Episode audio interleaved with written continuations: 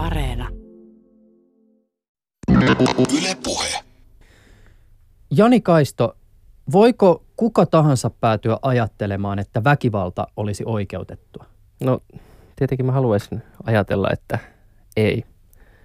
Mutta jos oma elämähistoria ja tilannetekijät on riittävän epäsuotuisat, niin oikeastaan lähes kuka tahansa voi päätyä siihen tilanteeseen itsensä ja elämänsä kanssa. Ajatellaan, että meillä on ihminen, josta voidaan ulkoapäin todeta, että hän on ajautunut tällaiseen väkivaltaiseen radikalismiin joko ajattelussaan tai toiminnassaan. Onko mahdollista, että hän ei tähän tilanteeseen johtaneessa prosessissa on missään vaiheessa pysähtynyt kyseenalaistamaan omassa ajattelussa tapahtunutta muutosta? Mm, todennäköisesti on jossakin vaiheessa. Ja se taas on sitten sellainen juttu, jota me siinä työssä, mitä me tehdään, voidaan hyödyntää, koska ihmiset aina yleensä miettii jotakin ja jonkunlaisia ristiriitoja, jonkunnäköisiä katkoksia, jonkunnäköisiä häiriöitä maisemissa ihmisillä kuitenkin tulee siinä prosessissa. Niitä pitää vain tässä työssä osata sitten hyödyntää. Jani Kaisto on psykoterapeutti ja sosiaalityöntekijä, joka toimii valtakunnallisen Radinet-hankkeen projektipäällikkönä. Tämän hankkeen toteuttaja on Vuolle Settlementti Oulussa. Hankkeessa kehitetään Exit-toimintamallia sellaisille ihmisille ja henkilöille, jotka siis haluavat irtaantua väkivaltaisesta ääriajattelusta ja toiminnasta. Tänään keskustellaan siitä, mitä tällainen exit-työ on käytännössä – Minkälaista apua väkivaltaiseen ääriajatteluun ajautunut henkilö tarvitsee ja minkälaisia taustoja tällaisella ajattelulla voi olla? Ennen kuin me jatkamme keskustelua Kaiston kanssa, ääneen pääsee sisäministeriön poliisiosaston kehityspäällikkö Tarja Mankkinen, joka avaa aihetta yleisemmin. Ylepuheessa Juuso Pekkinen. Miten sä määrittelet väkivaltaisen radikalisoitumisen tai ekstremismin? No me määriteltiin tämä siinä vaiheessa Suomessa, kun tehtiin kansallinen toimenpideohjelma vuonna 2016. Ja me lähdettiin määrittelyssä siitä, että väkivaltainen radikalisoituminen ja ekstremismi on sitä, että väkivaltaa yllytetään, sitä käytetään tai siihen kannustetaan aatemaailmalla perustellen. Eli se on sellaista väkivaltaa, jonka motiivi liittyy aatemaailmaan. Me ei lähdetty ollenkaan miettimään niin kuin tavallaan ajatuksia. Me ajateltiin, että, että on tärkeää keskittyä tekoihin, että ei, eikä, eikä ryhtyä niin kuin ikään kuin ajatusten perusteella ennakoimaan sitä, että mitä ihmiset voisivat tehdä.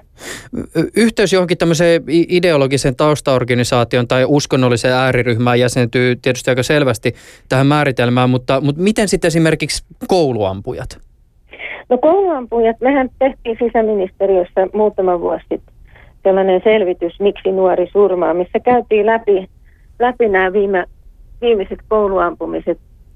Ja siinä kävi ilmi aika selvästi, että niillä on tällaista aatteellista taustaa. Että se aatemaailma ei ollut vaan mikään tällainen perinteinen poliittinen aatemaailma tai uskontoon liittyvä aatemaailma, vaan se oli tällainen yli-ihmisajattelua ja ihmisvihaa ja tämän tyyppisistä elementeistä rakentuvaa aatemaailma. Ja meillä yksi tutkija sanoikin silloin sen jälkeen, kun Anders Breivik teki tämän terroristiiskun Norjassa, niin hän sanoi, että Suomessa olisi kouluampumisia tulkittu ihan eri tavalla, jos ne olisi tapahtunut Norjan tapahtumien jälkeen. Mutta me lasketaan kyllä, että kouluampumisilla oli tällainen ideologinen tausta. Pystyisitkö vielä sanallistamaan sitä, että, että minkä takia huoli aatemaailmasta, ideologiasta tai uskonnollista motiivista kumpuavasta väkivaltaisesta toiminnasta on erityinen suhteutettuna esimerkiksi sellaiseen väkivaltaiseen toimintaan, jossa väkivalta tapahtuu ilman sen suurempia ajatuksellisia taustarakennelmia? No se johtuu, jos me mietitään, että millä tavalla tällaista väkivaltaa ennaltaehkäistään. Niin jos me ajatellaan vaikka katuväkivaltaa, niin siellähän ihan tällaiset tilannetekijät, tällaiset, että jos sattuu olemaan, tulee nakkikioskilla sanaharkka ja rähinä ja sitten siinä sattuu olla irrallinen kivi, niin sillä isketään kaveria päähän. Että se on niin kuin tämän tyyppistä väkivaltaa. Ja sitten jos sitä ehkäistään, niin siinä on ihan eri keinot kuin aatteellisessa väkivallassa. Kotiväkivallassa on oma logiikkansa, senkin ennaltaehkäisy vaatii erityisiä keinoja. Aatteelliseen väkivaltaan liittyy se, että että se pitää niin kuin jollain tavalla sen ihmisen irrottautua siitä väkivaltaisesta aatemaailmasta, lakata käyttämästä väkivaltaa ja sitten irrottautua siitä aatemaailmasta, joka ikään kuin hyväksyy sen väkivallan käytön. Ja tämä on taas ihan erilainen prosessi verrattuna vaikka koti, perhe- ja lähisuuden väkivaltaa. Sen lisäksi vielä se, että, että jos me katsotaan tällaisia niin kuin aatteeseen perustuvia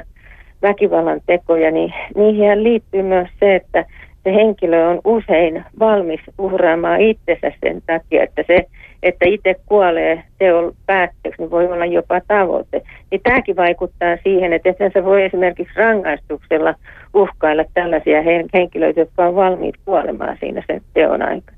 No mikä tällä hetkellä on Suomessa väkivaltaisen radikalisoitumisen iso kuva? On tämä väkivaltainen äärioikeisto ja väkivaltainen äärivasemmisto ja sitten uskonnolla perusteltuja yksittäiset tekijät. Ja meillä on tällä hetkellä tietysti, jos ajattelee niin kuin kansainvälisesti tällaista uhkaa, niin se liittyy, terrorismin uhka liittyy nimenomaan tähän uskonnolla perusteltuun väkivaltaan, tällaiseen väkivaltaiseen jihadismiin.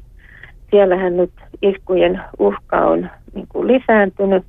Sitten jos katsotaan väkivaltaista äärioikeistoa, niin Suomessa, sitähän on aina ollut, mutta nyt se on tullut näkyvämmäksi varsinkin tämän 2015 turvapaikanhakijatilanteen johdosta. Ja, ja Suomessa, mutta myös kansainvälisesti. Ja näähän on niin linkissä toistensa kanssa sillä tavalla, että kumpikin ruokkii toista osapuolta. Että se, mitä tapahtuu esimerkiksi, kun jossain tapahtuu tällainen väkivaltaiseen jihadismiin perustuva isku, niin väkivaltainen äärioikeisto heti hyödyntää sitä ja, ja lietsoo tällaista vihaa sitten näitä vastaan. Ja sitten siinä on myös väkivaltaista äärivasemmistoa, mutta Suomessa nyt sen osalta on ollut pikkusen hiljaisempaa tämän vuoden aikana, kun ilmeisesti siellä on keskitytty aika paljon näihin Hampurin mellakoihin. Yksittäiset tekijät, heidän motiivinsa voi olla ihan mikä tahansa näistä, että, tai sitten jotain vielä vielä niin kuin omia, omia tällaisia rakennelmia. Tämä on se kuva lukujen varossa, jos me katsotaan, niin,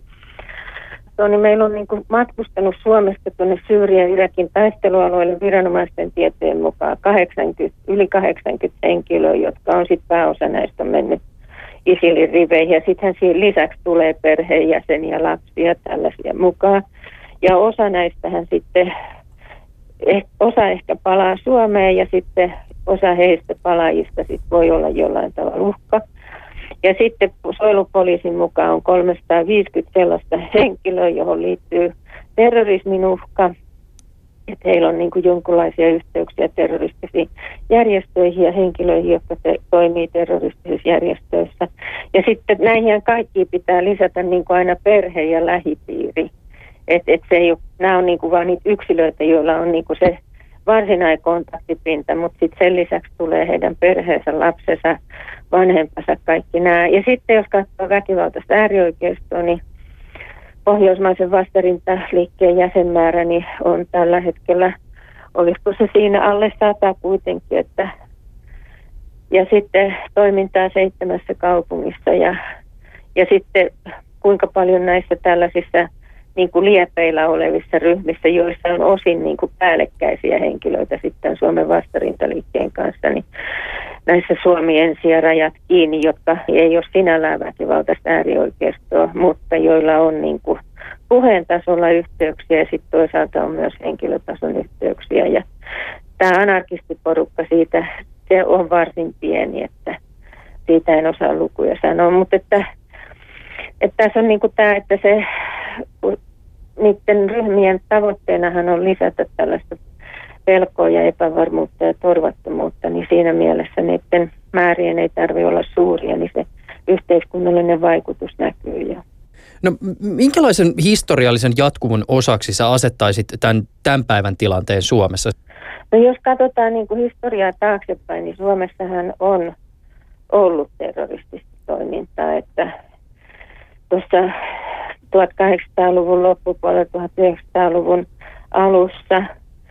Me, mutta näissä on aina esimerkiksi joku, jos ajattelee Showmanin, sitä, että Showman tappoi Poprikovin, niin sehän on meidän tulkinnan mukaan isänmaallinen teko, mutta venäläisten mukaan se on terroristinen teko, että näihin liittyy tällaista, että, että jos esimerkiksi jotain kirjallisuutta katsoo, niin Suomessa oli iso potentiaali terrorismi esimerkiksi 1900-luvun alussa. Ja sitten jos katsoo esimerkiksi Lapuan liikkeen toimintaa, muilutuksia, siinähän käytettiin väkivaltaa ihmisiä kohtaan, tapettiin, tehtiin poliittisia murhia. Ja vastaavasti poliittinen, oli poliittista väkivaltaa myös muilla, muilla puolilla. Että tämä 1900-luvun alku oli varsin tällaista niin kuin väkivaltaisen ekstremismin kautta täällä Suomessa. Toisen maailmansodan jälkeen se hiipu monestakin syystä varmaan.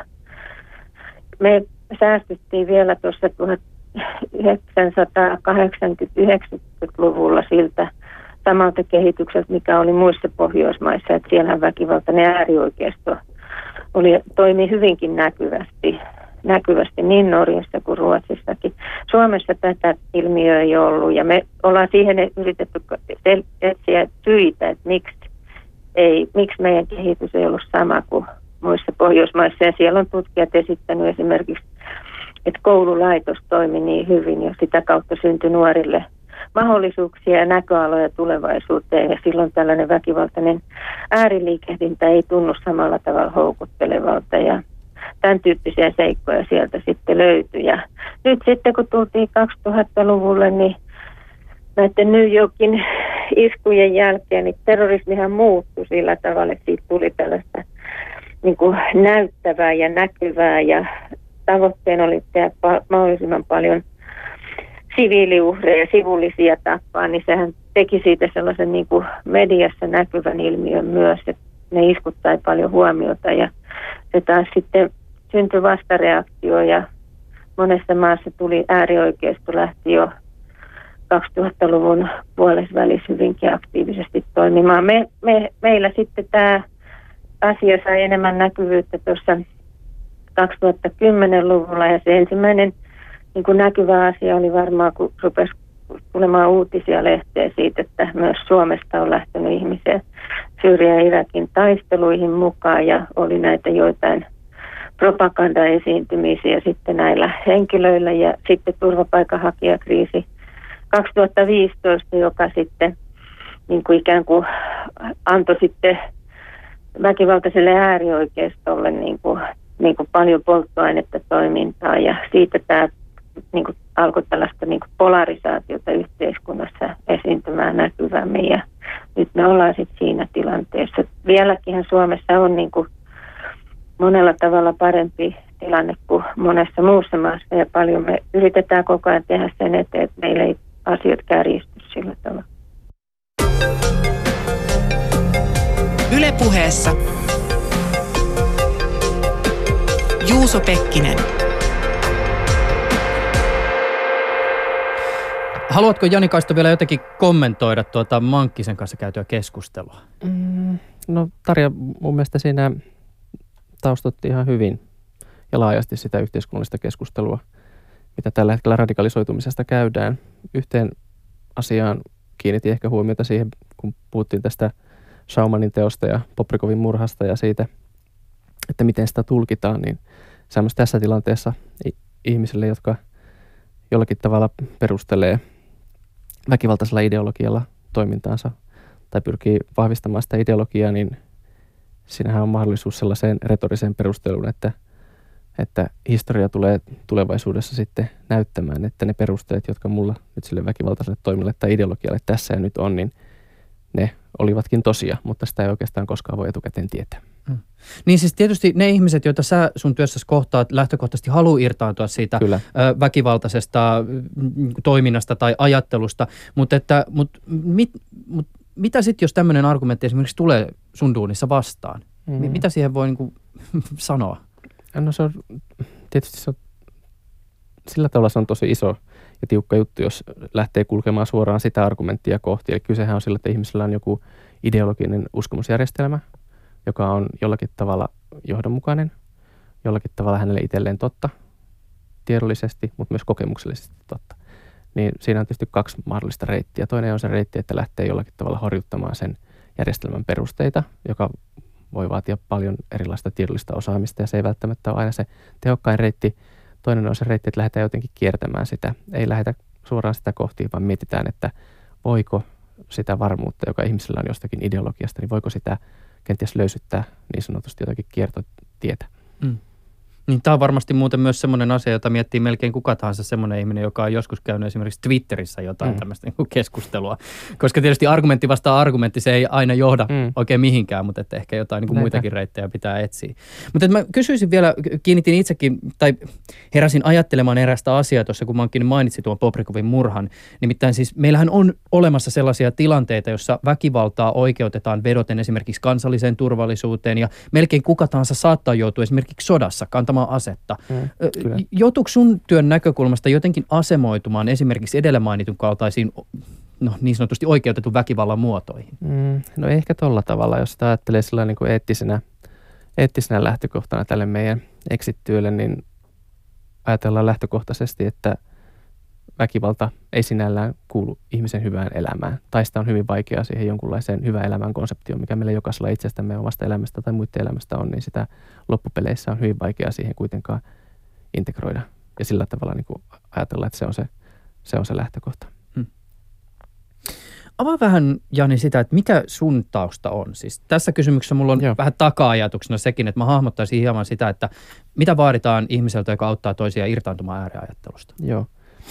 No tietysti mulla on aika moninainen se mun koulutus ja ammatillinen tausta. Tämän ensimmäiseltä koulutukselta niin sosiologia on sosiologia tota, erilaisiin yhteiskunnallisen vallankäytön ja hallinnan juttuihin. Keskityin niissä sillä yhdellä uralla. Sitten on toisaalta koulutukselta niin opettaja yhteiskunnalliset aineet, filosofia, psykologia. Sekin jollakin tavalla kulkee varmasti mukana. Sitten on kolmannelta koulutukselta niin sosiaalityöntekijä ja se varmaan on sellainen koulutus, joka aika pitkälti ohjaa sitä käytännön työtä, mitä mä teen ja miten mä ymmärrän sen työn, mitä me meidän asiakkaiden kanssa Radinetissä tehdään. Ja sitten neljänneltä koulutukselta on psykoterapeutti ja silläkin on varmasti isosti merkitystä sille omalle ajattelulle, tänne ilmiön käsitteellistämiselle, mutta myös sitten ihan sille käytännön työlle, mm. miten ihmisten kanssa voidaan toimia, jotta he pystyvät parhaalla mahdollisella tavalla – irtautumaan ääriliikkeistä tai ideologioista. Ennen kuin avataan sitä käytännön työtä ja hieman sitä, että, että mistä Radinetissa on kysyn, kyse, niin kysyn vielä tämmöisen henkilökohtaisen. Siis monessa työssä tietysti vastuu painaa, mutta Joo. minkälaista on ehkä se vastuu, tai minkälaista on se vastuu, jota sä koet sun työssäsi? Tässä työssä.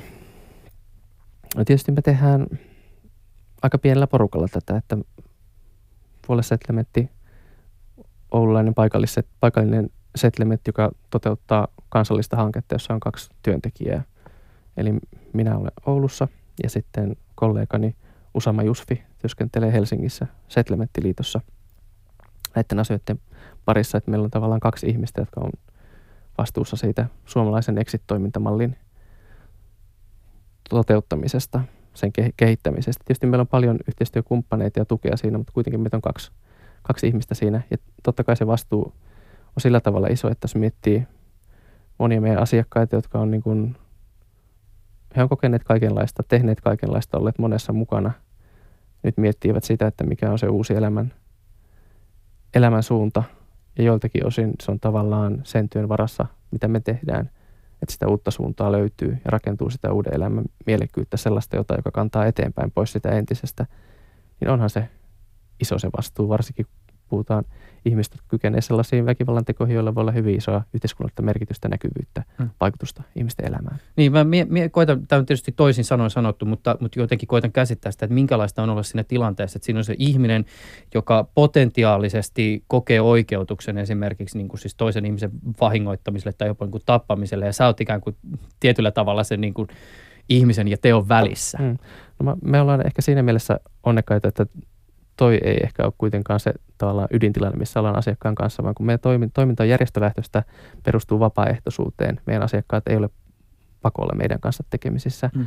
Voidaan vastentahtoisia asiakkaita kyllä joskus vähän jututtaa, mutta tavallaan se meidän varsinainen työskentely tapahtuu vapaaehtoisella pohjalla, niin silloin ihmisillä yleensä on itsellä joku ajatus siitä, että tarvitaan jonkunlainen muutos.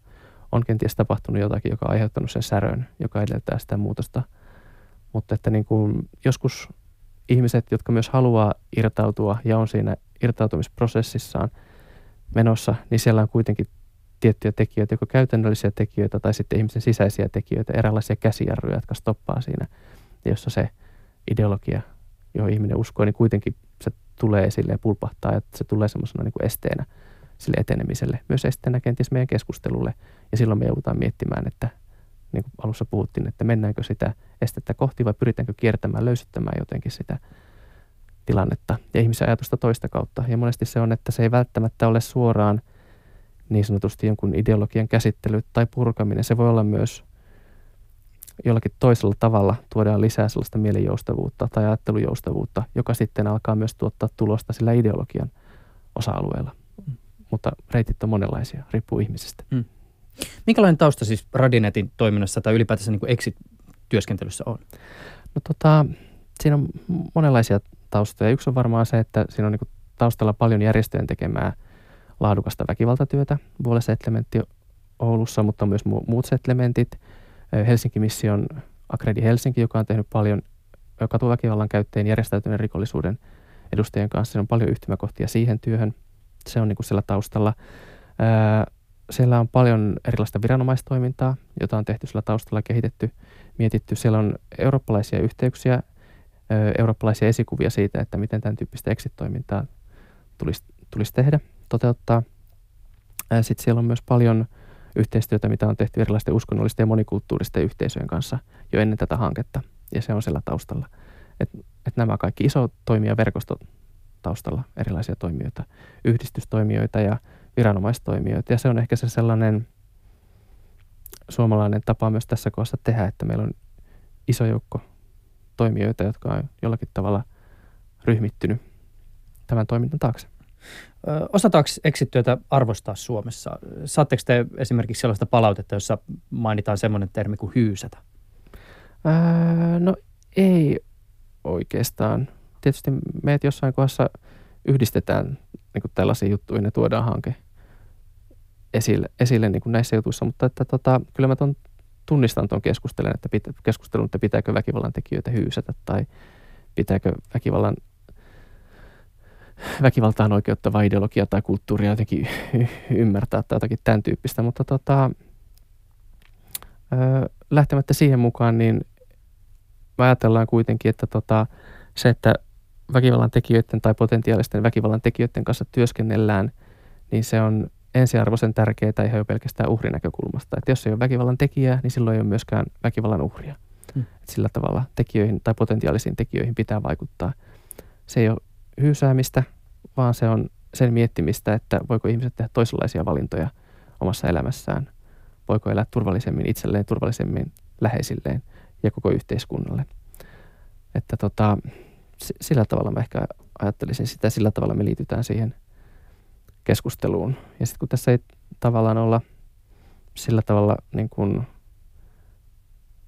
asemoidutaan jotenkin sillä, että ei ole ketään vastaan, vaan ennemminkin turvallisuuden pu- puolesta.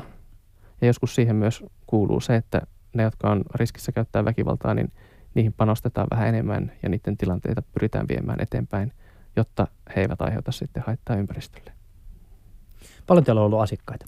Öö, no tuossa on toi elokuun luku, niin meillä on ollut kokonaisuudessa 42 asiakasta hankkeessa, ää, joista 16 asiakasta on ollut sellaista, joista joku meidän yhteistyötahoverkostokumppani tai joku viranomainen tai muu toimija on ollut yhteydessä. Ja me ollaan sitten ohjauksellisella konsultatiivisella otteella autettu näitä toimijoita, esimerkiksi sosiaalipuolen ihmisiä, kouluista rehtorit tai kouluterveydenhoitajat, vastaanottokeskuksista on voineet olla työntekijät maahanmuuttajapalveluista, joskus poliisista yhteydessä ja kysyneet, että miten tällaisen asiakkaan kanssa voisi edetä, voisiko tämä olla teidän juttu, öö, mistä tietää, että pitäisi olla huolissaan, onko nämä sellaisia juttuja, joista pitäisi olla huolissaan. Sitten on käyty sitä keskustelua ja mietitty, että mikä se ihmisen tilanne kenties siellä on ja miten tämä meitä konsultoiva taho voi päästä tämän ihmisen asiakkaan kanssa sitten eteenpäin, mihin pitää kiinnittää huomiota – tämän tyyppisiä juttuja. Niitä on ollut se 16, sitten on 26 sellaista asiakasta, joita me on henkilökohtaisesti itse tavattu. Eli tämä on ollut noin puolentoista vuoden aikana. Sitten onko se paljon vai vähän, sitä mä en osaa sanoa. Mutta 26 on näitä tavattuja. Näistä on 21 miestä ja 5 naista. ää, iältään 16-58 vuoteen asiakkaat. Pääsääntöisesti kuitenkin puhutaan nuorista miehistä 20-30 siinä just aikuisiksi tulleista miehistä. Mm. Ja näistä 26 asiakkaasta niin uskonnollinen ideologia tai huoli siitä niin on ollut 15 taustasyynä ja sitten tämä poliittinen ideologia on ollut 11. Ja tässä on sellainen mielenkiintoinen juttu, jos näitä kahta asiakasryhmää miettii, että, että hyvin paljon näistä esimerkiksi meille viranomaisilta muilta toimijoilta ohjautuneista asiakkaista, niin ne on tullut sillä uskonnollisen ideologian huolella, että ihmiset, niin kuin viranomaiset, muut toimijat jotenkin tarkkailee aika täl, tällä hetkellä niin kuin tosi tarkkana sen kanssa, että kenestä pitää sillä suunnalla olla huolissaan. Mutta sitten nämä iso osa näistä poliittisen ideologian kautta radikalisoituneista, jotka on meillä ollut Radinetissa asiakkaina, niin siellä on oikeastaan suurin osa niistä, jotka on itse ottanut yhteyttä. Eli jotka on ollut äärioikeistolaisissa liikkeessä tai ovat edelleen, tai sitten vasemmistoradikalismi eri muodoissa, niin he seuraa mediaa tosi tarkasti ja myös sitten puhetta, mitä mikä liittyy radikalisoitumiseen ja väkivaltaiseen ekstremismiin, jossa Radinetkin on jollakin tavalla siellä vilahde, vilahdellut aina välillä ja he on sitten netistä tai Facebookista tai jostain löytäneet meidät ja ottaneet ihmeissään itse yhteyttä, että tällaistakin on. Mm. Uh, mä en pitänyt tässä kirjanpitoa näistä luvuista. Mä vielä kysyn erikseen sen, että onko teidän asiakkaina ollut sellaisia henkilöitä, jotka, anteeksi nyt tämmöinen niin mm.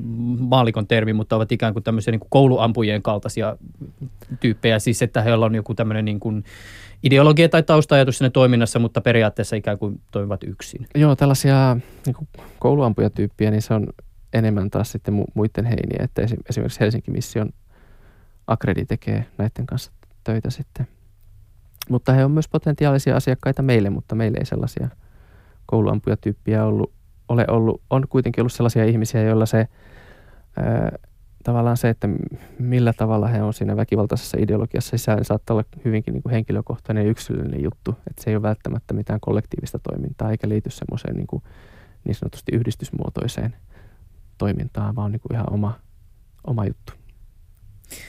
Avaa vähän, Jani, sitä prosessia, joka edeltää ja joka johtaa siihen, että ihmisestä voi sanoa, että hän on ajautunut tämmöiseen niin kuin väkivaltaiseen radikalismiin tai ekstremismiin. Joo. No tietenkin mä voin sitä tehdä. Mä en välttämättä ole se paras asiantuntija tekemään juuri sitä, koska me niin enemmän keskitytään siihen, että miten siitä pääsee tavallaan eteenpäin irtaantumaan. Mutta kyllä mä jotenkin voin sitä avata, mutta sitten taas pitää muistaa, että tämä on niin nimenomaan ehkä niiden ihmisten kautta, ketä me on hankkeessa tavattu. Että et se on se re- reunaehto, mutta kyllä siinä niin jotakin, niin kuin, jos miettii niitä radikalisoitumisen polkuja, niin onhan siinä jotakin sellaisia yhteisiä tekijöitä. Olipa puhe sitten äärioikeistolaisesta ajattelusta tai uskonnolla perustelusta. Että siinä on joku ihan ensi alkuun se, että ihminen joutuu sellaisen prosessiin, jossa kaikennäköisten vaihtoehtoisten käsitteiden ja mahdollisuuksien merkitys pikkuhiljaa elämässä pienenee. Asiat muuttuu mustiksi ja valkoisiksi, oikeiksi ja vääriksi. Pitää toimia jollakin tavalla, ei pidä jollakin tavalla toimia. Niihin alkaa muodostua kummallista sel- selkeyttä ja se alkaa jotenkin lukkiutua se ajatus yhteen mahdollisuuteen, eikä nähdä, että on erilaisia mahdollisuuksia itsellä tai mu- muilla. Että se jotenkin sitä sellaista niin kuin suomalaisenkin yhteiskuntaan kuuluvaa tavallaan ideoiden, ajatusten ja käytäntöjen moneutta vastaan toimii aika vahvasti. Eli vaihtoehtoiset käsitteet jotenkin surkastuu. Ja toiseksi sitten sillä ideologialla, jonka ihminen omaksuu, olipa se sitten tapahtunut se radikalisoituminen uskonnollisen ideologian tai poliittisen ideologian kautta, niin sillä ideologialla on joku sellainen kummallinen voima, joka yhä enemmän velvoittaa ihmistä toimimaan. Mutta se liittyy aika pitkälti siihen, että se omaksutaan tapana katsoa maailmaa ja olla maailmassa, niin silloin myös sen toimintaan velvoittavuus lisääntyy. Ää, ja näiden kahden lisäksi siinä pitää olla sillä ideologialla ja sen mukaisella toiminnalla, niin pitää olla vielä joku sellainen juttu, että ihminen itse kokee, että sillä on joku henkilökohtainen merkitys, että se merkityksellistää itselle elämää ja olemista ilman sitä henkilökohtaista merkitystä, niin ihmiset hyvin harvoin radikalisoivat. Että kyse ei ole sillä tavalla niin kuin mistään aivopesusta tai jutusta, jonka voisi toiselle tehdä noin vaan, vaan siinä on aina se ihmisen oma, oma toimijuus, oma asioiden merkityksellistäminen, se, se puoli. Ja jotenkin tuntuu, että sitä on ehkä jossain kohdassa ei ole ehkä ymmärretty tarpeeksi sitä sen niin kuin oman toimijuuden merkitystä. Ja se voi olla tavallaan jo, jo sen niin kuin radikalisoitumisen ymmärtämisen kannalta, mutta myös sen purkamisen kannalta se ensiarvoisen tärkeä juttu. Että ajatellaan, että eihän niin kuin ihmiset radikalisoidu esimerkiksi typeryyttään tai ajattelemattomuuttaan, vaan sen takia, että haluaa tehdä oikein ja haluaa tehdä merkityksellisiä asioita, haluaa tehdä asioita ja edistää asioita, jotka ovat itselleen tärkeitä. Mm. Et niillä niinkin onnettomia kuin ne keinot monesti on itselle ja muille silloin, kun ne on väkivaltaisia, niin se on, se on, se on toinen puoli. Mutta se, että ihmiset tekee yleensä asioita, jotka on itselle merkityksellisiä. Mm. Niin tässä, tässä on just se, että mä, mä jotenkin haluaisin mennä ikään kuin sitä niin kuin ymmärrystä kohti, että, että minkälaista on semmoisen ihmisen elämä, joka kokee, että, että, että jokin ajatusrakennelma jotenkin oikeuttaa väkivaltaisen toiminnan, väkivallalla uhkailun, ää, tämän tyyppiset teot. Siis tässä äskeisessä mm. puheenvuorossa sä mainitsit monta semmoista asiaa, mitkä niin kuin tietyllä tavalla tunnistaa ikään kuin tämmöisiksi niin kuin universaaleiksi mm. asiaiksi ihmisessä. Kyllä. Siis esimerkiksi se, että, että kyllähän me niin kuin kaikki joissakin asioissa jollakin tavalla kaivataan – jotain selkeyttä. Siis mm. se, että me ymmärretään, mitä meidän ympärillä tapahtuu. Kyllä. Tai sitten tämä sun mainitsemassa kysymys siitä, että et, et elämä olisi merkityksellistä mm. tai että, että asioihin liittyisi merkityksellisyyttä. Kyllä. Joo. Ö, siinä on, on, oliko siinä muuten kysymys sulla? Ei, se oli, se oli oikeastaan tämmöinen niin pohdiskelu tämän asian äärellä. Joo. Okei, siis siinä on Ehkä siis, se oikeastaan, niin. Niin kuin, jos siinä on joku kysymys, niin se on niin kuin tavallaan siis se, että et, et voiko sun mielestä semmoinen niin kuin ihminen, jonka elämässä ei ole tätä niin kuin, siis väkivaltaa oikeuttavaa ajatusta sen toiminnan taustalla, niin voiko se ymmärtää semmoista ihmistä, joka ikään kuin kokee todeksi nimenomaan sen, että et, et, et se mitä mä teen on oikein, hmm. jos se teko nimenomaan on tämmöistä väkivaltaa liittyvää? Hmm. No siis mm, yrittää pitää ainakin siinä ymmärtämisessä jos sitä ajattelee niin kuin oman niin kuin työn ja näkökulman kannalta, niin ää, en tarkoita ymmärtämisellä sitä, että pitää ymmärtää niitä perusteluja, mutta ymmärtää sitä, että ihmiset merkityksellistää asioita ja tekee asioita, jotka on itselle tärkeitä. Se on se, niin kuin se lähtökohta tälle työlle. Silloin ei jouduta sellaiseen, tai voidaan helpommin välttää ne sellaiset kiistelyt siitä, että onko joku ideologia, onko se totta, onko se oikeassa vai onko joku toinen parempi. Että siihen en lähtisi mukaan, vaan nimenomaan siihen, että ihmiset haluaa itselleen hyviä asioita. Ja se on myös sellainen, jota voi hyödyntää siinä irtautumistyössä sitten. Hmm. Kuinka paljon eh, erilaiset siis radikaaliajatteluun johtaneet oppi- tai ajatusrakennelmat ehkä eroa toisistaan, jos ajatellaan sitä, miten ne, mi, miten ne saa jonkun radikalisoitumaan. Siis, äh, johtaako joku toinen ehkä sitkeämmin iskostuneeseen radikalismiin kuin jokin toinen? Ja tässä tietysti niin kuin kysymys sun työn näkökulmasta, että on, onko esimerkiksi jollain toisella tavalla motivoitunut väkivaltainen toiminta jotenkin haastavampaa sun työn näkö, onnistumisen näkökulmasta kuin joku toinen? Mm, no mä en sillä tavalla ehkä erottelisi sitä, enkä pysty sanomaan sitä, että onko, onko joku toinen haastavampaa vai ei. Että ne, tavallaan ne haastavat paikat tulee siinä, että on, onko ideologia esimerkiksi sellainen, johon ihminen on tavallaan pienestä pitäen kasvanut. Se on, niin kuin, että jos siitä tulee niin kuin, tavallaan niin kuin, mitä enemmän siihen, niin mitä pienem, pienemmästä pitäisi niin oppia, menee mukaan, elää sitä todeksi erilaisissa kä- kä- elämänkäytännöissä, niin silloin on monesti aika haastavia til- tilanteita. Ää, ja jos ajattelee nimenomaan sen ideologian purkamisen tai sen niin kuin ideologi- väkivaltaista ideologiasta liikkeestä irtautumisen kannalta, niin ää, siinäkään en menisi erottelemaan, että onko sille ideologialla sinällään niin merkitystä. Enemminkin kysymys on siitä, että miten vahvasti se ne ideologiset sitoumukset tai sitten ihan se käytännön niin semmoinen yhteisöllinen kollektiivinen toiminta, niin miten tavallaan hienojakoisesti se on ollut mukana ihmisen eri elämän alueilla. Se oikeastaan niin kuin määrää sen, että miten yksityiskohtaisesti se ideologia on ohjannut sitä olemista, elä, elämistä ja tekemistä. Että et onko se niin kuin täysin määrännyt sitä, että kenen kanssa viettää aikansa, mitä tekee, mihin käyttää kaikki resurssit, mitä on taloudelliset, henkiset, kaikki mu- muutkin. Että tavallaan se, että ku, kuinka la- laajasti se ihmisen elämä on sitä ideologiaa, niin se oikeastaan määrää sen, että kuinka hankala siitä on irrottautua. Ei niinkään onko se uskonnollinen ideologia tai sitten poliittinen ideologia, mutta tämä on vaan niin kuin, tämä näkökulma meidän niin kuin tekemän sen exit kannalta. Joku toinen voi sanoa jotain muuta. Jos jotenkin yrittää hahmottaa tätä toisenlaista näkökulmasta ja toisenlaisten kokemusten kautta, niin tulee mieleen tämmöinen, siis olin joskus aika hurahtanut jujutsuun ja, ja tota, mm. olin kiinnittänyt huomiota sanallisesti joskus treeneissä sitä, että on muuten huomannut sitä, että kun ihan arjessa liikun, niin mietin esimerkiksi painopisteitä sitä kautta, mm. miten tällä niin kuin dojolla liikutaan. Kyllä. Niin tähän vaan sitten yksi totenut sen, kokenut sensei totesi, että no joo, että jokainen harrastaja käy läpi jossain vaiheessa sen hetken, jossa tuntuu, että paskalla käyntikin on jujutsua. Niin. siis ajatuksena se, että ikään kuin mm. kaikki har, harki rakentuu sen intohimon ympärille. Kyllä. Ja tuossa on ehkä jotain ideologia, jossa on samaa kuin siinä jujutsussa siltä osin, että sen, se ideologia pystyy myös kehystämään oikeastaan kaiken sen, mitä ihminen arjessaan tekee. Se voi antaa niille asioille aivan erilaisia merkityksiä kuin mitä tavallisesti meillä niille on. Mm.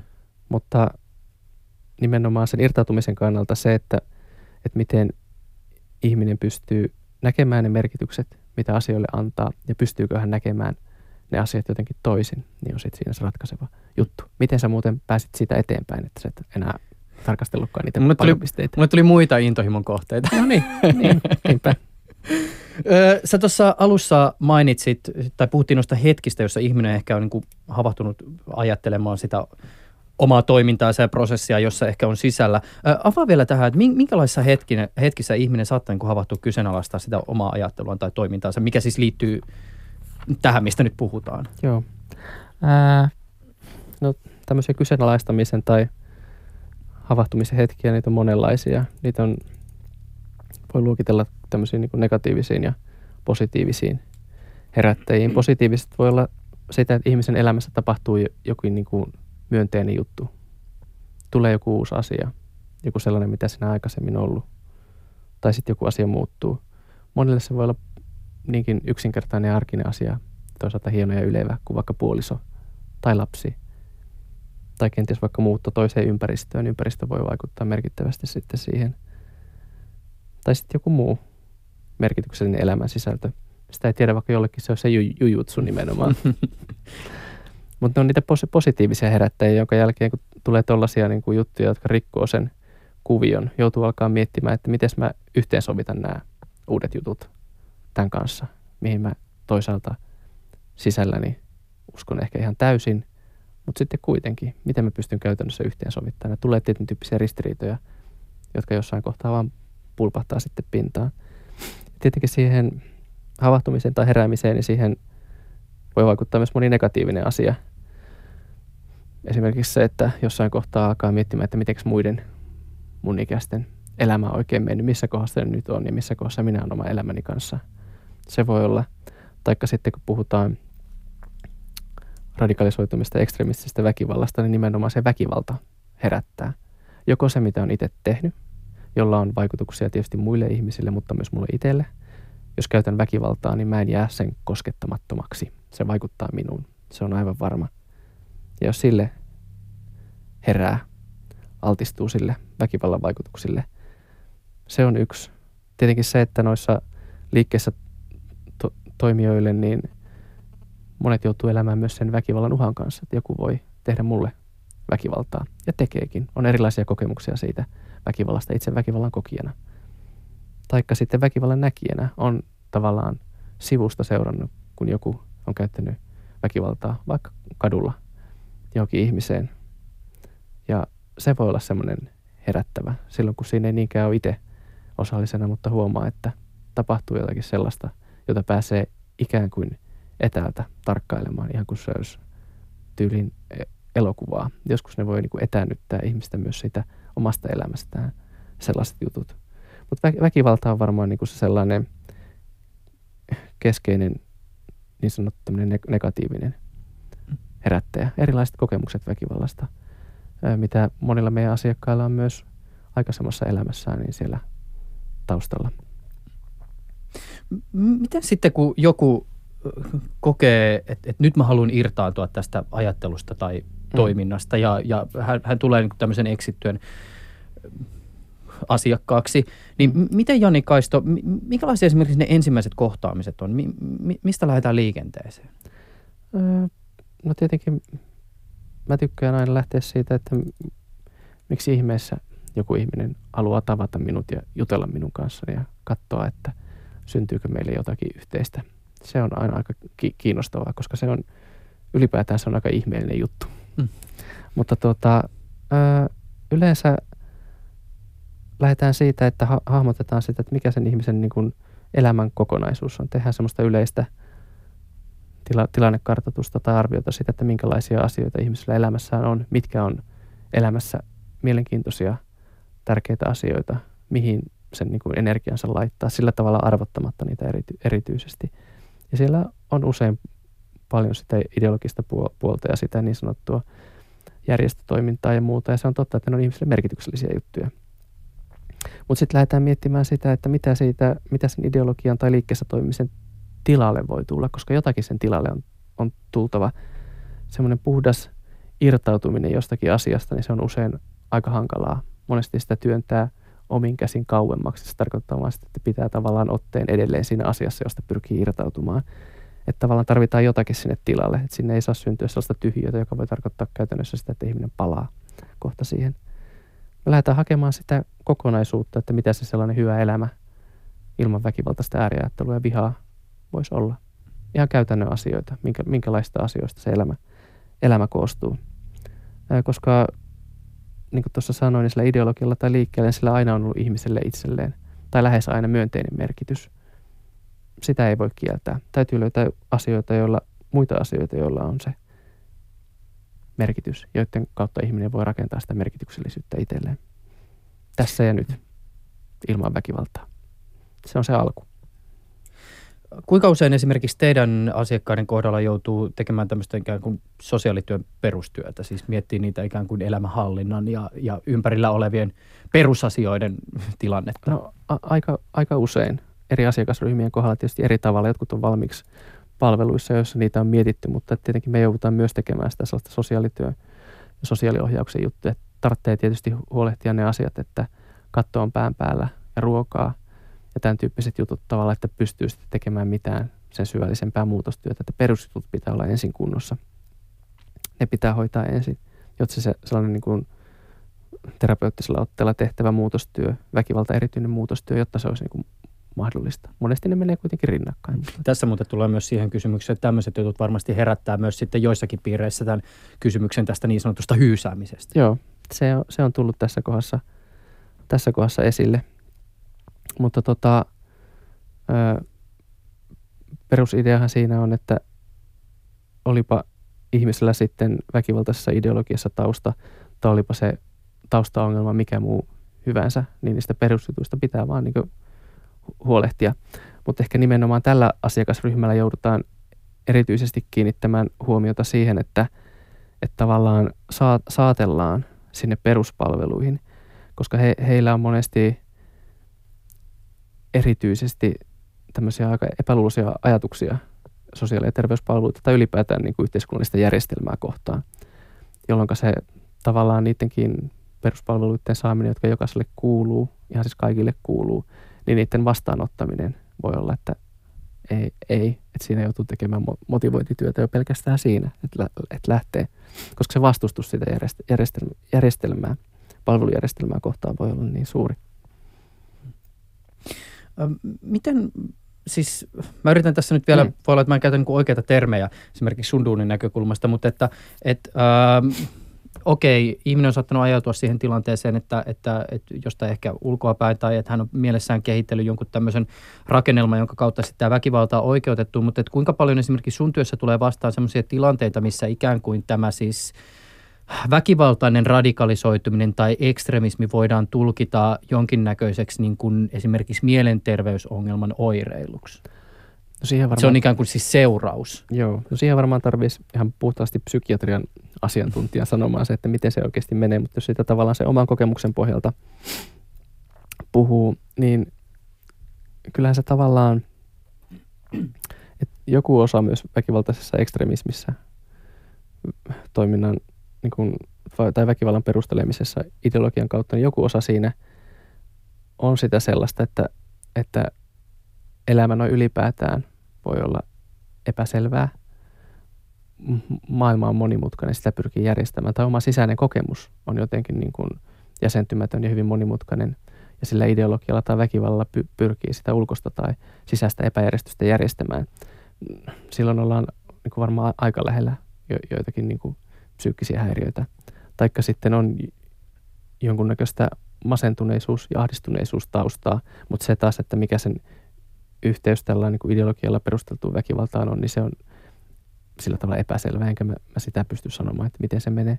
Mutta kyllä sillä sen tyyppisiä taustatekijöitä varmasti on.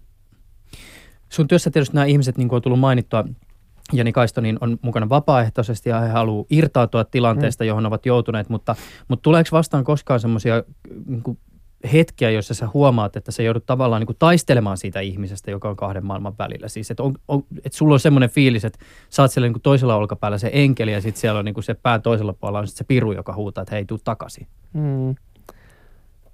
No ei ehkä ihan tollain. Mä jotenkin ajattelen sen ehkä vähän eri kautta. Mä ajattelen, että se on niin ihmisen oma taistelu.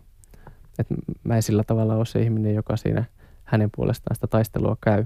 Pyrin kyllä avaamaan niitä – erilaisia re- reittejä eteenpäin. Onko ne sitten käytännöllisten asioiden järjestämisjuttuja, taikka sitten niin kuin sitä, sen, mitä elämä oli tai mitä se nyt, nyt on tai mitä se tulevaisuudessa voi olla, sitä sen terapeuttista jäsentämistä, niin pyrin avaamaan niitä, mutta kyllä mä niin kuin ihmiselle jätän itselleen sen tavallaan sen ta- taistelun siitä, että miten ne asiat hänellä nyt sitten tulee menemään. Mutta kyllä mä niitä niin kuin mietin monesti siis sitä, että mihinkään suuntaan tämä ihmisen kanssa tässä nyt lähdetään, mihinkään suuntaan hänen elämänsä tästä nyt sitten kääntyy. Tietysti yritän luoda siinä sitä ja luonkin sitä toivoa siihen tilanteeseen, koska toivottomia tilanteita sinällään ei ole, mutta kyllä ne asiat aina käy mielessä, että miten hän tämä tästä lähtee etenemään.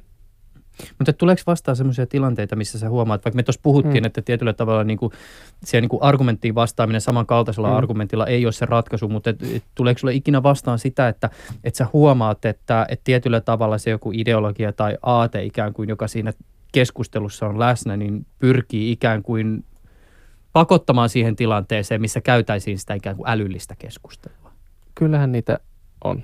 Ja monella on myös tarve käydä sitä älyllistä keskustelua siitä, että – miten nämä asiat menee, miten ne suhteutuu toisiinsa. Mutta sekin on hyvä ottaa avoimesti puheeksi, että se ei välttämättä ole se mun tapa tai meidän tapa tehdä niitä, tehdä sitä työtä. Mutta kyllä siihenkin sitä tilausta on. Ihmiset haluaa väitellä, edistää sitä omaa näkökulmaansa. Se on tuttu meille kaikille. Me jotenkin ajatellaan aika helposti, että me ollaan oikeassa ja se, miten me ajatellaan, niin sitä asiaa kannattaa edistää. Mutta tota, Mä en tiedä, onko se välttämättä se rakentava tapa, että niitä ideologioita pitää käydä läpi, pitää pyrkiä sillä tavalla lempeästi haastamaan niitä perusteita, mitä ihmisillä on ajatella asioista. Mutta sitten taas se selkeä sellainen niin kuin, vastakkainasettelu ja se, että pyritään tuottamaan vaikka ihmisille vahvasti ristiriitoja, niin se ei välttämättä taas tällaiseen niin kuin järjestölähtöiseen toimintaan, joka kuitenkin on pitkälti niin kuin sitä asiakaslähtöistä ja asiakkaan omaan el- elämäntilanteen elämänsä määrittelyyn siihen niin kuin pohjaavaa, niin siinä kohdassa se sellainen hyvinkin niin kuin terävä vastakkainasettelu, niin välttämättä sopusoinnussa niiden, niiden puolien kanssa. Mutta nyt tuosta Piru ja Enkeli ja to, noin niin kuin olkapäillä siitä vielä tuli tietysti sellainen mieleen, että, että joskus en niinkään mieti sitä, että miten minä jonkun asiakkaan kanssa pääsen eteenpäin, vaan sitten monesti mietin myös sitä, että miten – se asiakas pääsee sen oman asiansa kanssa eteenpäin esimerkiksi sosiaali- ja terveyspalveluissa, jos ei välttämättä aina valitettavasti, vaikka moni asia tehdäänkin tosi hienosti, niin ymmärretä sitä, että, että miten tavallaan niin kuin monipuolisesti ja monitahoisesti tällaiset ideologiset jutut niin voi vaikuttaa ihmisen niin kuin arkielämään ja perusjuttuihin, miten monessa asiassa ne tulee, tulee esille ja minkälaisia vaikutuksia niillä on tavallaan sillä kokonaisvaltaisuudella. Se on se juttu, mitä meidän asiakkaatkin on puhunut, että se jotenkin se, joskus se kohtaaminen esimerkiksi sosiaalityössä tai terveyspalveluissa, niin jää jotenkin vajaaksi, kun sitä toiselta puolelta ei tule sitä ymmärrystä sille elämäntilanteelle sellaisena kuin se on. Mutta se on toisaalta ihan y- ymmärrettävää sitä kautta, että siinä on niin monen näin, näin ihmiset, joiden kanssa työskennellään, niin on tavallaan niin moninkertaisesti vieraita monille sosiaali- ja terveyspalveluiden työntekijöille. Siinä on ensinnäkin se väkivalta-aspekti, että he on joko väkivallan käyttäjiä tai potentiaalisia väkivallan käyttäjiä.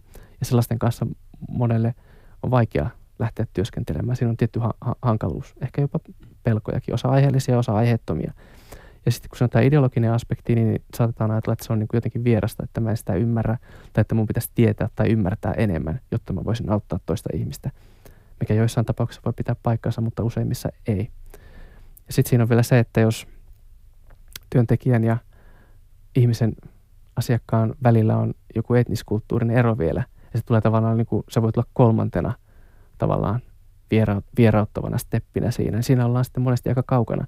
Ja sitä mä mietin, että miten monet meidän asiakkaat pystyy ylittää noin kaikki vierauttavat tekijät niissä palveluissa, missä he ovat ja mihin he ovat oikeutettuja. Niin siinä mielessä se ohituskaista tai tällainen keskustelu, hyysäämiskeskustelu, niin tuntuu vähän kaukaiselta, koska heillä on monia tavallaan sen palvelun saamisen hankaluuksia, joita muilla taas ei ole.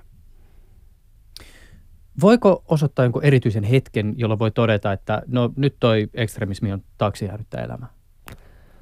Öö, erityisen hetken, niin kuin sillä että sitten sit se on niin kirkkaana, että nyt se niin, putsum, aivan. nyt se oli niin kuin, Enkeli voitti. Joo. No, en mä tiedä mitään niin kuin erityistä hetkeä. Ehkä se on sellainen hetki, jossa niin kuin ihminen on pystynyt jäsentämään sen elämän kokonaisuutensa uskottavaksi itselleen. Että se, että mitä mä olin ennen, se on jollakin tavalla käsitelty ja kuutioitu. Se, mitä mä oon nyt tai haluan olla, joku se myönteinen tulevaisuuden kuva tai tämän hetken myönteinen juttu, se on jotenkin niin kuin kirkkaana, että tämä on uskottava mulle. Ja ihminen pystyy perustelemaan myös itselleen sen siirtymän, että miten mä siirryin siitä entisestä tähän nykyiseen. Että se on uskottava, eikä siinä ole enää sellaista niin kuin ajatusta tai kaipuuta sinne entiseen. Että ihminen pystyy jotenkin hahmottaa elämänsä riittävän niin koherenttina kokonaisuutena. Sen jälkeen voi ehkä sanoa, jos tavallaan siinä ei tule sellaista kokemusta elämän kokonaisuudesta, että pystyy myös ne harmaammat sävyt ja ne teot ja ajatukset, jotka ei kenties ole enää niin myönteisiä, kun niitä sitten myöhemmin katselee, niin pystyy integroimaan siihen nykyiseen elämään. Niin sen jälkeen ehkä, jos se jää jotenkin kesken, niin sitten tavallaan monesti ihmiset palaa siihen entiseen. Lähtee siihen liiketoimintaan, jossa oli kavereita, mielenkiintoista tekemistä, elämä täynnä merkityksiä ja jännitystä esimerkiksi. Saattaa palata siihen. On, on ihmisiä, jotka tavallaan irtaantuu, palaa, irtaantuu, palaa, mutta jotakin tarvitsee saada valmiiksi niin kuin se irtautuminen sitten kokonaisuudessaan on onnistunut. Se on ehkä se hetki, jolloin se elämäntarina on itselle uskottava ja sille saa tunnustusta lähipiiriltä tai joltakin ihmisiltä muita kuin itseltä, että et, et se laajenee se oma elämäntarina. Se on koherentti ja muuta antaa sille tunnustusta. Siinä hetkessä ehkä. Minkä merkityksen sä näet tässä ö, skenessä esikuvilla? Siis Suomessa esimerkiksi uusnatsijärjestön entinen johtaja Esa Holappa on puhunut julkisesti omasta irtaantumisprosessista. Mm. No sillä julkisella puheella voi olla ihmisille irtaantujille itselleen iso merkitys, että se voi olla osa sitä sellaista sovitustyötä, että näkee, että on tehnyt jotakin asioita, joista ei ole hirveän ylpeä, haluaa tehdä toisin, niin osoittaa sen muille. Kuutioimista. Kyllä, se on sitä mm. kuutioimista, kyllä. Sori, mä kiinnitin vaan tämä huomiota, mm. kun monet puhuu paketoimisesta. no joo, anteeksi. Joo, ei, mitään. Ei, ei se mitään. Ajatus katkesi tosi hienosti, mutta mä jatkan silti. Katsotaan, mistä kohdasta mä jatkan. Joo, no siis esikuvista. Eli on sillä sinällään niin kuin merkitystä, koska se mahdollistaa tietyn tyyppisen erilaisen esimerkiksi mediapuheen. Mm. Näitä tällaista, jotka on itse kokenut sen. Että että jos näistä lähtökohdista puhutaan niin kuin viranomaislähtöisesti, viranomaiset puhuu omalla tavallaan vaikka sisäistä turvallisuudesta, no se koskettaa joitakin ihmisiä, mutta se ei välttämättä kosketa toisia, eikä niitä, jotka miettii esimerkiksi sitä omaa irtautumistaan. Ja tällaiset järjestötyöntekijät, ne puhuu omista lähtökohdistaan ja omalla kielellään, omalla jargonillaan, joka kuitenkin sit sitä asiantuntijapuhetta aika pitkältikin. Ja irtautujat puhuu sillä omalla kielellään, ja sillä voi olla esimerkiksi mediadiskurssina niin joku aivan erilainen merkitys kuin sillä puheella, vaikka mitä minä pystyn tuottamaan. Mä voin antaa tästä siis esimerkin, siis semmoinen, että et, et, et, et, joissakin yhteyksissä tuntuu, että et kun kuunnellaan ikään kuin jotakin virallista tahoa, niin ää, nämä ihmiset, jotka ovat ikään kuin siellä niin kuin väkivaltaisen ekstremismin maailmassa, niin näyttäytyvät jonakin niin kuin tosi konkreettisesti toisen. Kyllä. Että on heitä ja meitä. Kyllä. Se on ehkä yksi sellainen ero, joka meidän pitäisi entistä paremmin pystyä ylittämään. Se, että kysymys ei ole niin kenestäkään heistä tai toisista, vaan kysymys on meistä. Kysymys on siitä, että meissä kaikissa on se voima tehdä joko hyviä tai pahoja asioita. Ja sitten meidän tehtävä on kaivaa se hyvä voima sieltä esiin. Että tavallaan se ajatus siitä, että puhutaan jostakin toisista, joilla on se joku ideologia, niin se pitäisi niin pystyä ylittämään ja ajatella, että se on joku niin meidän yhteinen juttu. Niin kuin itse asiassa se onkin. Jokainen voi tehdä jotakin sen eteen, että parannetaan turvallisuutta. Hmm. Mikä muuten sun mielestä voisi olla sellainen asia, mikä ehkä ohjesäännöksi voisi siis ihmisille antaa? Jos esimerkiksi epäilee, että lähipiirissä joku ihminen on ajautunut tämmöiseen ajatteluun, on ehkä jotain merkkejä siitä. Niin Ohjenuora tässä. Niin. Öö, no kysy siitä asiasta. Se on ensimmäinen. Kuuntele, mitä se läheinen tai joku ihminen sanoo ja kunnioita sitä, mitä se sanoo, koska todennäköisesti jos hän rupeaa sun kanssa puhumaan, niin se on jotakin hänelle itselleen merkityksellistä. Et se, on niinku se, se on se lähtökohta. Ja tietenkin se, että kannusta väkivallattomuuteen keksimään toisia reittejä, toisia vaihtoehtoja. Se on se, se on se lähtökohta. Kysyminen ja keskusteleminen, kuunteleminen, ne on aika yksinkertaisia juttuja. Ja jos on jostakin huolissaan, niin ilmaisee sen huolensa, että mistä mä olen huolissaan, mikä on se konkreettisesti se juttu, mikä herättää mun huolen. Se on se kohtaaminen, keskustelu, puhuminen, kuuntelu. Kuuntelee ihan oikeasti, mitä toinen sanoo. Tämän tyyppisiä, mutta aika perustaitoja. Jani Kaisto, kiitokset tästä keskustelusta. Kiitoksia. Ylepuheessa Juuso Pekkinen. Sen verran voin omasta puolestani sanoa, että tässä ohjelmassa taustana oli allekirjoittaneelle se, että aina välillä tämä exit on tullut jossakin julkisessa keskustelussa vastaan ja sitten mä alkanut aina miettiä, että no, mistä siinä ihan oikeasti konkreettisesti on kyse ja tässä saatiin pieni kurkistus siihen maailmaan.